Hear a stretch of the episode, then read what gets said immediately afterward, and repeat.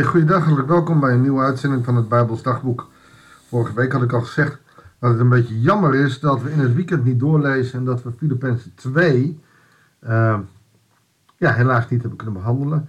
Ik zal je wel vertellen, Filippenzen 2 vers 5 tot en met 11 is het hele evangelie een notendop. Paulus weet het ontzettend goed uh, samen te vatten. En als je het opwekkingslied Heer, ik prijs uw grote naam kent, dan weet je ook dat dat uit Filippenzen komt. Een prachtig uh, nummer die ook laat zien dat God in zijn grootheid naar de aarde is gekomen, zich heeft vernederd, ja, zich vernederd heeft tot de dood, tot de dood aan het kruis maar is opgestaan.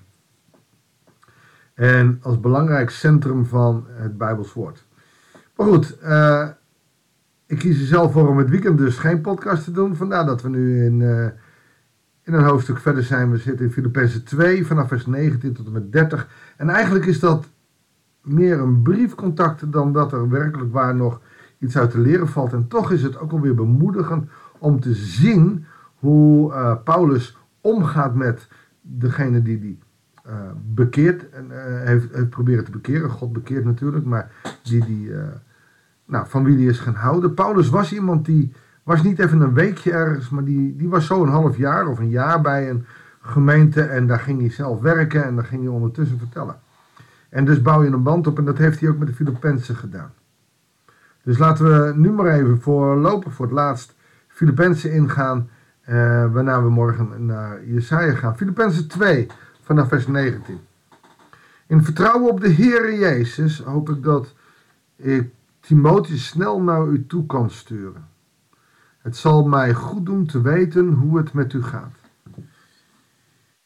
Wat zou het makkelijk zijn geweest voor Paulus als je WhatsApp had of een sms'je kon sturen?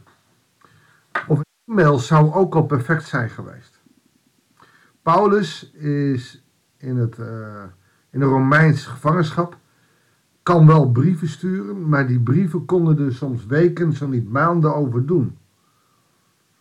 En dan voordat je bericht had, en dan was het nog maar de vraag of je in gevangenschap berichten kreeg.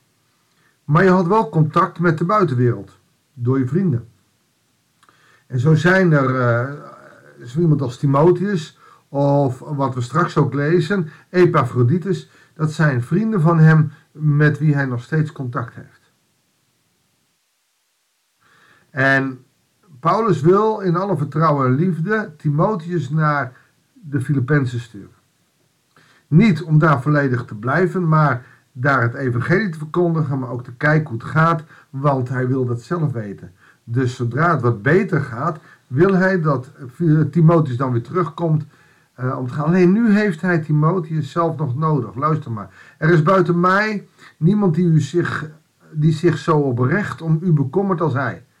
Want alle anderen streven hun eigen belangen na in plaats van die van Christus Jezus. Terwijl hij dus in het eerste hoofdstuk heeft gezegd: het maakt me niet uit wie of hoe, als het, maar, uh, het evangelie maar verteld wordt. Toch heeft hij zoiets: ik heb liever iemand in liefde, want dan is het net even wat eerlijker. U weet, het gaat over Timotheus, dat hij betrouwbaar is en dat hij zich samen met mij als een kind met zijn vader voor het evangelie heeft ingezet. Hem hoop ik dus te sturen zodra het duidelijk is wat er met me zal gebeuren. Waarom dan pas? Nou, om het volgende. Stel dat hij weer op reis moet, dan heeft hij metgezellen nodig. Is het niet uh, voor compagnies, uh, voor, voor, voor vriendschappen, maar ook om, om op te schrijven en door te vertellen wat hij allemaal te zeggen heeft. Maar ook om aan de Filippenzen straks te vertellen van ja, uh, weet je, uh, dit en dat is er met Paulus gebeurd. Want die brief die wordt wel opgestuurd, maar het is niet aan 1, 2, 3 dat het dan uh, uh, ook weer doorgegeven is. Dus hij wil Timotheus sturen met de meest adequate informatie. De Heer geeft mij het vertrouwen dat ik zelf ook spoedig kan komen. Dit vind ik een boeiende. De Heer geeft mij het vertrouwen. Er staat hier niet, de Heer heeft mij gezegd. Nee, maar door zijn geloof in God heeft hij het vertrouwen dat hij dat zelf kan komen doen. Het is een diep verlangen. Roeping wordt wel eens gezien als, nou, God zegt tegen mij, terwijl Paulus zegt, de Heer geeft mij het vertrouwen. En ga dan maar op weg. Alleen hij is in gevangenschap. Dus hij zal niet 1, 2, 3 uh, kunnen gaan. Maar hij zegt, ik heb er al het vertrouwen in. Want ik wil het zo graag. Ik denk dat het ook goed is dat ik het doe. Zodat ik u ook verder dienen kan. Dus het is een hele mooie zin. Niet een arrogante zo van u heeft mij gezegd. Dus het is ook geen belofte. Maar ik heb er alle vertrouwen in. Vers 25. Ik vind het nodig Epaphroditus naar u terug te sturen. Hij is mijn broeder, medewerker en medestrijder geweest. En hij heeft mij namens u bijgestaan in de nood. Dus Epaphroditus is een uh, persoon uit Filippenzen, is meegegaan en hij zegt nu moet u terug. Maar hij verlangt erna om u allemaal weer te zien. Hij maakt zich grote zorgen omdat u van zijn ziekte hebt gehoord. Epaphroditus is dus ziek geweest. En de gemeente heeft zich daarom bekommerd en is in spanning geweest. En Paulus zegt: Het is goed als jullie elkaar weer zien. Hij was inderdaad ziek en is bijna gestorven. Maar God heeft uh, zich over hem ontfermd. Er staat hier niet genezen, dat mag je lezen. Maar in ieder geval ontfermd. Hij is erbij geweest. En er is één ding duidelijk. Jezus zegt als hij in de hemelvaart is, als hij naar de hemel gaat, dan zegt hij: Maar ik zal bij je zijn alle dagen tot aan het einde van de wereld, zeg maar. Totdat hij terugkomt. En dat kan je hier in ieder geval in lezen. Hij, God, was erbij. Hij heeft zich over hem ontfermd. Epaphroditus is beter. En hij zegt: Ik stuur hem nu zo snel mogelijk. Dan kunt u weer verheugd zijn wanneer u hem terugziet en heb ik minder zorgen. Paulus wil dus in alle liefde voor de Filippenzen dat deze broeder weer teruggaat in de gemeente. Bovendien kan voordat uh, Timotheus er is, uh, Epaphroditus ook al heel veel vertellen over de avonturen, maar ook over dat wat Paulus uiteindelijk uh, aan hem verteld heeft. En wat hij gehoord heeft van Paulus. Echter, Timotheus moet komen omdat die aangesteld is als uh, ja, als, als, als, als evangelist.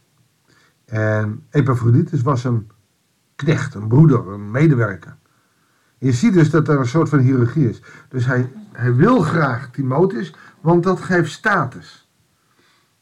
Maar Epaphroditus mag in ieder geval gaan. Verwelkom hem vol vreugde als iemand die in de Heer met u verbonden is. Houd mensen zoals hij in ere. Hij heeft immers door zijn werk voor Christus oog in oog met de dood gestaan. Hou hem in ere is want ook onderhoud hem. Net als de levieten onderhouden werden, zorg dat hij eten en drinken krijgt, misschien wel een baan, whatever, maar zorg voor hem. Hij heeft tot op bijna de dood zich gegeven voor Christus. Hij heeft zijn leven op het spel gezet om de hulp te geven die u mij niet bieden kon. Nou, dat klinkt onvriendelijk, dat is zeker niet bedoeld. Maar de Filipijnen konden er niet bieden. Waarom? Omdat hij was inmiddels al, al vertrokken. En hij had Epaphroditus meegenomen en die heeft hem door de storm als het ware heen geholpen. Oftewel, namens u heeft hij geholpen. En hij heeft Epaphroditus hoog en hij wil ook dat de Filippenzen hem hoog hebben. En uiteindelijk uh, kan hij dan ook uh, Timotheus ondersteunen. Dus hij kan al voorwerk doen, zodat Timotheus door kan gaan uh, met zijn werk. Paulus zit hier dus zijn zaakjes te regelen vanuit gevangenschap. Maar hij laat ook in volle liefde voelen dat hij in relatie is. En er is niks belangrijkers dan relatie. Hij wil in relatie staan met mensen. God wil dat wij in relatie staan met mensen. En Paulus kan best eens hard zijn maar dat is dan vaak zeer confronterend met um, het kwaad wat er in een gemeente is. Maar aan de andere kant, en dit, hier zie je ook de grote liefde die hij heeft voor Timotheus. Hoef je niks achter te zoeken, hij houdt van Timotheus. Hij houdt van Epaphroditus. Waarom? Omdat zij in Christus met hem gestreden hebben. En dat geeft een band. En ik hoop dat we als uh, mensen in de podcast luisteraars en samen met mij, dat wij strijders mogen zijn. We kunnen niet meer achterover zitten. We zullen een voorbeeld moeten nemen aan Paulus, aan Timotheus en aan Epaphroditus. Om het evangelie te verkondigen, daar waar we eh, dat maar kunnen doen, daar waar mogelijk is. Want ik denk dat een land als Nederland het heel hard nodig heeft. Dat het evangelie duidelijk voor... Uh, doe je mee? Laten we ervoor bidden.